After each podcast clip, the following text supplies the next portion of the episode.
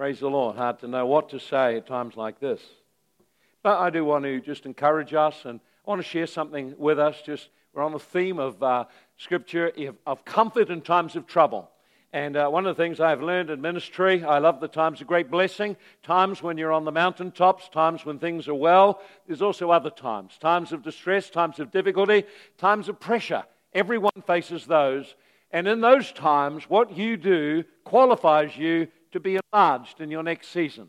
I, have, I firmly believe in that. I believe uh, as I walk through difficult times that God is watching my response and watching your response. And we, at a time like uh, of pressure and difficulty and distress, can make decisions that shift us in our capacity for the Lord. that's what we read last week. We read in 2 Corinthians chapter 1, verse 3. Blessed be the God of our, and Father of our Lord Jesus Christ, the Father of mercies and God of all comfort, who comforts us in all our tribulation. And here's the redeeming factor. You notice he says God comforts us, God helps us. When we're in pressure, when we're in time of difficulty, there are some things happen. Number one, we tend to lose God's perspective. When you get your eyes focused on difficulties and problems, you often lose the sight of what God is doing. I believe firmly in the midst of every difficulty, when you face your difficulty, lift up and say, God, what are you doing and how would I respond? Second thing that tends to happen in difficulties is isolation. We tend to get disconnected, isolated.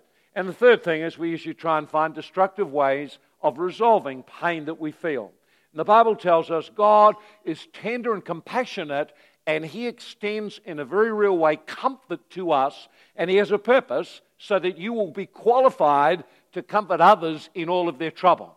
So, whatever your situation, for some coming today, they're in a place that's great and positive and they're seeing blessing and great things. Others at the extreme other end of the scale in turmoil and emotional stress. It doesn't matter where we are. What God wants to do is put something into us that we can then transmit and pass on to someone else. And uh, we, saw, we saw uh, a verse that I looked at last week. We looked at the whole issue of comfort and what comfort is. And we realize it's not just putting an arm around someone and making them feel better or helping heal the emotions. The word comfort in the Bible, when the Bible says God is a God of comfort, means literally this He calls us near to Him. And the second aspect it means is He comes near to us. So you can imagine if Bryden was in a place of, uh, of difficulty, distress, and all the pressures are on him, and his vision is clouded, and there's all kinds of difficulties, God the, the word comfort means calls him to come near so that his perspective can be shifted and he can feel that God is with me in the midst of the difficulty. That's why David said in Psalm 23 Though I walk through the valley of the shadow of death, I refuse to be afraid because God is with me. Any idea? And so comfort means that. Now, I want us to have a look in Acts chapter 4. And uh, Acts chapter 4. Every believer is called to comfort or to exhort or stir others. And uh, it tells us in Hebrews, it says, Let us exhort one another. Okay, I want you to have a look at the scripture here because this is a classic one. It's about a person uh, in the Bible. And, uh, you know, sometimes when you think of people in the Bible who are important, you come up with names like David and come up with Moses, come up with all kinds of names, and come up with Paul, some of the apostles. But this man is mentioned more than 10 times in the New Testament, almost more than every other apostle except Paul and Peter. He is mentioned in a whole number of ways. And I want you to see why the Holy Ghost takes time to actually draw attention to this man. Because there's something we need, God wants us to learn from this. We read in Acts, let's see if we can find it, in Acts uh, chapter 4, verse 34, right at the very end. And it says, uh, verse 34 there was no one among them who lacked, for all who possessed lands and houses sold them and bought the proceeds of the things that were sold and laid them at the apostles' feet, and they distributed to each as everyone had need. Now here it is, verse 36.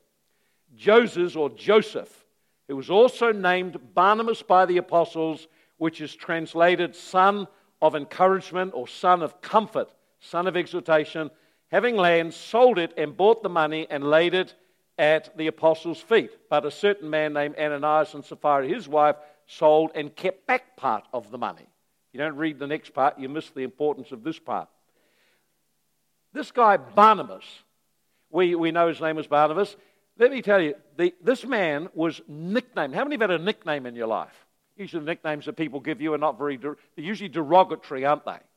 And so big ears or flat foot or, you know, big whatever. Usually when people give you a nickname, the nickname they give you is quite derogatory and you spend years trying to get over it and are quite sensitive about that issue afterwards. But the apostles saw in this man Barnabas, they saw in this man Joseph, something that said, We want to call you by this name because this is the kind of person you are. So the, they gave him a nickname and he became known throughout the Bible by this nickname. His original name, his real name, was Joseph or Joseph. But they said, We're not going to call you Joseph anymore because we see something is in your life and something manifests through you that is so remarkable, we want to identify you by that. And so they said, We can call you Barnabas. The name Barnabas means literally bar, son. Nabas is the word prophecy. Prophecy is for encouragement and building up and exhortation. But then, in case you thought he was just a prophetic person, which I believe he was and more, they actually interpret it. And they say, which means by interpretation, son of comfort, son of consolation, or son of comfort. Now, this word comfort is the exact word Jesus used when he described the Holy Spirit. Remember when Jesus was leaving in Acts chapter, in uh, John chapter 14, he said this. He said, I go, but he said, I will not leave you orphaned or alone or abandonment, but I will send to you another comforter. Now, that word comforter, that's the word uh, to call near, to exhort, to stir. It's the name given for the Holy Spirit. And so when you call out upon the Holy Spirit, you're calling upon the Comforter, the one who calls us near and the one who comes near to us to help us, strengthen us in times of difficulty. Now, get this they name a guy after the Holy Spirit. They name this guy they didn't call him the Holy Spirit. That would be dishonoring to the Holy Spirit. What they did was they used the very name that describes the work of the Holy Spirit. He is the Comforter. And they use this to say, this guy is the son of the Comforter. This one shows what the Holy Ghost looks like when he's working to bring help to people who are in distress. That's why this guy's so important. And you'll find he was an incredibly influential person in the New Testament, far more than you realize. And when you look into his life and you actually look at Barnabas, you see this is what it means to be a comforter of people.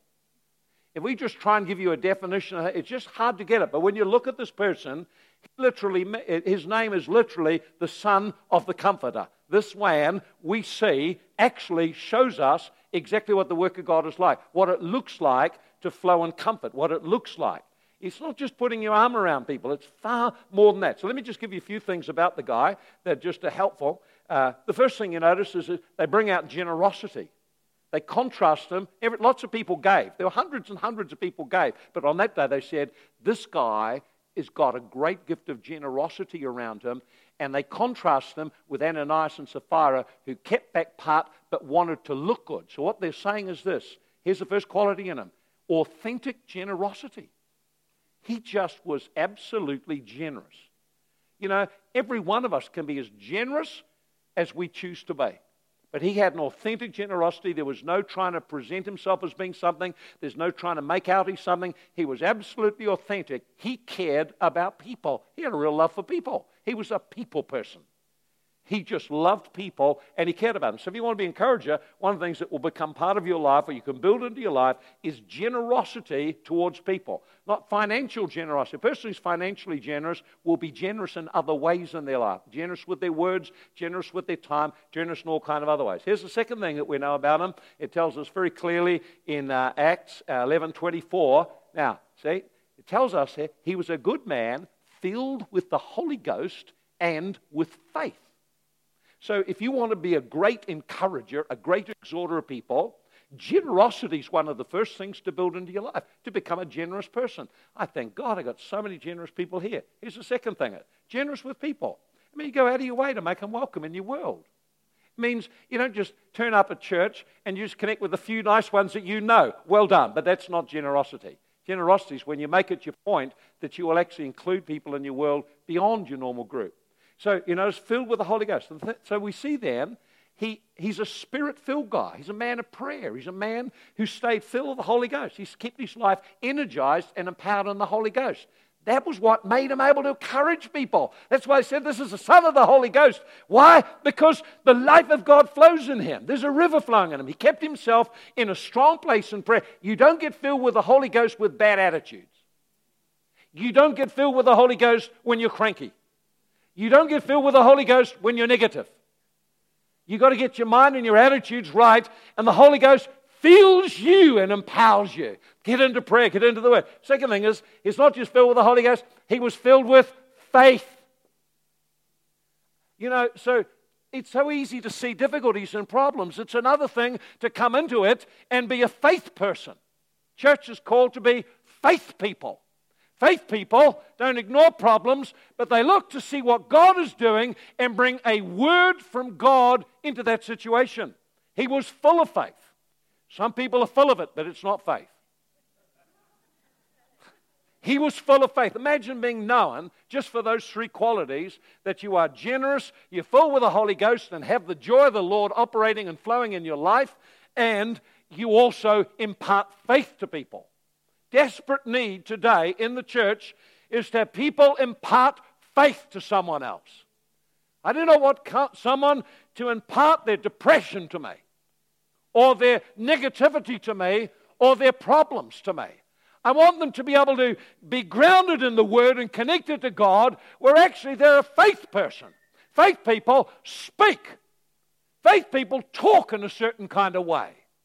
That's what made him an exhorter because he was full of the Holy Ghost. He had a great heart to people. And when he spoke, he spoke words that lifted people's spirit and connected them to the promises of God. That's what faith does. We have the spirit of faith. We speak what God's word says about our life. Remember last week or so ago, we had a couple come forward uh, uh and, and we prayed and spoke God's word over their life. And within a week, there was an outworking of that in their life. We have to learn the value of the Word of God. The Word of God is what builds your faith. In the Old Testament, a whole generation lost their way because when they faced problems and giants, they complained. But there were two men that said, The giants are bread for us. It's exactly the same spirit that's on David in Psalm 23 when he says, You prepare a table before me in the midst of my enemies. What he's saying is, I'm surrounded by difficulties that could overwhelm and kill me, but Lord, you provide for me something that makes me grow. Now, you understand, that's the spirit of faith. It speaks, it imparts hope and life to people by redirecting them to the Word of God. What a great thing that man is imparts words of faith. I love this guy, Barnabas. Say he's filled with faith, filled with the Holy Ghost, filled with the Spirit of God. And so you notice then at least three areas that you'll find this guy operating. One, you find him operating in the church. And everywhere he goes, the church increases. How about that? Because he's got a love for people and believes in them. See, because he's a person of faith, he doesn't just see the difficulties they have, he actually sees beyond the difficulties, see what opportunities and potential there is. So when we look at him, we find him mentioned in three kind of contexts. One in relationship to the church, building and strengthening the church, and then going out to enlarge the church. Two in relationship to Paul. Three in relationship to John Mark. Let me just quickly, I won't look at them too much, but let me just throw out what, what I saw as I looked at it. You'll be amazed. Look in Acts chapter 9. 26, Acts chapter 9, verse 26. It said, Saul came to Jerusalem and tried to join the disciples, and everyone was afraid of him and didn't believe he was a disciple. But Barnabas took him, brought him to the disciples, and declared to them that the Lord, he had seen the Lord on the road and how he had spoken to him. How about this? So here's the first thing you notice. First thing you see is we've got this guy, Paul, and everyone's afraid of him because of what he's like. His reputation is one of murder and mayhem. He's killed Christians. In fact, in that congregation, there were people there hurting because their loved ones had been taken away by Paul. They hated him, they were offended by him, they were afraid of him. But Barnabas saw past the problems. went and talked with him and sat down with him and heard his testimony. He got overcome the fear. You know, the other thing he overcame was worry about what people would think about him. Can you imagine that for, for Barnabas to go to this guy Paul, the murderer of, the, of all these Christians and the persecutor of the church, that was a huge deal. But he went to him, inquired of him, and discerned, because he's a Holy Ghost man, the call of God on his life. And so he took him. And he brings the persecutor of the church, he brings the murderer of the church, he brings them into the church fellowship to meet the apostles, and he helps them get reconnected into the church. Now, Paul had a great gift on his life, but out, without connection into the church, he wasn't going to fulfill it. He needed to be connected. So, a great thing you see in Barnabas' life is he overcomes fear of what people think, he overcomes the fear of losing his reputation, he goes and connects with someone who really needs help to get up on the next journey of his life. And he comes alongside him, and then he brings him to come alongside the other apostles. And this is the man that was going to change everything in the world at that season. And we look at Paul and we think, wow, what a great guy. But I wonder how many have stopped to think about Barnabas who connected them. Barnabas connected them. Barnabas connected him. He didn't just connect him, Barnabas did a lot more than that. Barnabas so believed in him that he helped and worked alongside him. He so believed in him that you'll find later on in Acts chapter 13, when the Holy Ghost calls the people to go out to missionary work, they call, he called Barnabas and Saul. Now notice the order. So in Acts chapter 13, verse 2, it's, it's Barnabas and Saul. In verse 7, it's Barnabas and Saul. And then Barnabas begins to see the great gift on his life. Now, this shows the bigness of heart. He realized there was a greater anointing and call on Paul than on his own life, and he allowed leadership of the team to rest and transfer onto Paul. That is a big person. That is what an encourager looks like. They're not worried about position. They're not worried about what people think. They're not worried too much about the things that people are saying about someone else. They go to them and help them get connected and fulfill their call, discover and find their way forward. Now, I think this is one of the most amazing things that Barnabas stepped out of the leadership role, and from that point on, it's Paul and Barnabas, Paul and Barnabas, Paul and Barnabas. Isn't that amazing? Now, that's, that's the act of someone who acts like the Holy Ghost, who's willing to connect to people, encourage them and lift them up, bring them into a relationship, and then empower them to go forward and fulfill their ministry. Isn't that amazing? You read a little, I'll just close it now, but you read a little later how John Mark, John Mark was a young disciple, he's one of the apostles, the Gospel of Mark. This is what he did. Mark was with Paul and Barnabas. And then the Bible says that the going got real, t- uh, tells us that we must realize it must have got tough. Anyway, what happened is Mark quit. I'll just finish with this verse and then we'll just close off. Mark quit on them. And here it is. There was a huge issue over this Mark quitting. Let's have a quick look at it in Acts chapter 15, verse 37. Acts 15 and verse 37. Here it is. And so now, verse 37 Barnabas was determined to take with them John called Mark, but Paul insisted they should not take him with them because he had departed from them in Pamphylia, had not gone to them to the work, and the contention was so sharp they parted from one another. And Barnabas took Mark and sailed to Cyprus. Here's what you see here Barnabas saw the potential in Mark. He recognized there was good in him. Now, Mark had actually quit the job. Mark had gone there and quit. Now, we don't know why he quit. He could have quit because he was just homesick, wanted to go home. He was quite a young guy. He could have quit because he was upset that the leadership transition had taken place and that Paul was in charge. He was a pretty tough man and a driver rather than Barnabas. Or it could have been that he just was afraid that the work ahead was hard. But in the end, what he did was he left, and obviously they didn't approve of him leaving. Later on, he got reconnected again and wanted to go back with them, and Paul said, No way, this is a quitter. Barnabas said, Yes, way, because I see he could step back up and recover. And so you got two men of God uh, in argument over one another. One saying, No, I don't have quitters in my team, and the other saying, Listen, he's got potential. If we believe in him and work with him, we can get him back up on board and get him going. He can get through this. And there was a huge contention over this issue. And later on, you'll find, if you read the story, that what happened is that Barnabas took Mark under his wing, under his arm. He discipled him. He worked with him. He got him back up on his feet. And later, Paul writes and he said, Can you send Mark to me? He's profitable for me and for the ministry. So this Barnabas epitomizes what exhortation or comfort from a Bible perspective looks like. It's a person filled with the Holy Ghost who's uh, got faith in their heart to believe God can do great things in people and in his own life. It's a person who's got a generous heart, and it's a person who loves people and includes them. When everyone wanted to exclude Paul, he included him and gathered him up and got him engaged in ministry. That is the work of the church. That's everyone's work. When Mark failed, Barnabas put his arms around, came alongside him, and said, Mark, I know you quit on us, but you know what? I still believe in you. Come on, you can get over this. I forgive you. Let's get you going again, and got him back going. That is the work of encouragement. When people fail, to come around them, help them back up on their feet, get them re engaged in the work of God. And this is what the Bible says in, and I'll finish with this verse Hebrews 3, verse 13, I think it is. It says, Exhort one another daily. In other words, become a Barnabas. Father, we just thank you for your word to us. Thank you, Lord, you encourage us and lift us. We pray for the spirit of encouragement to come upon every person in this church.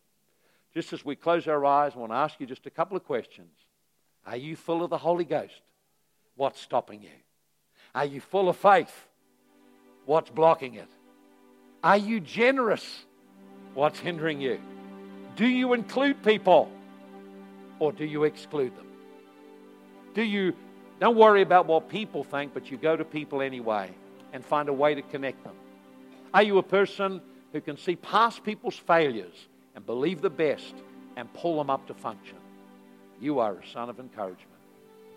Father, I just pray that that ministry of encouragement would flow through every believer in Bay City today. In Jesus' mighty name.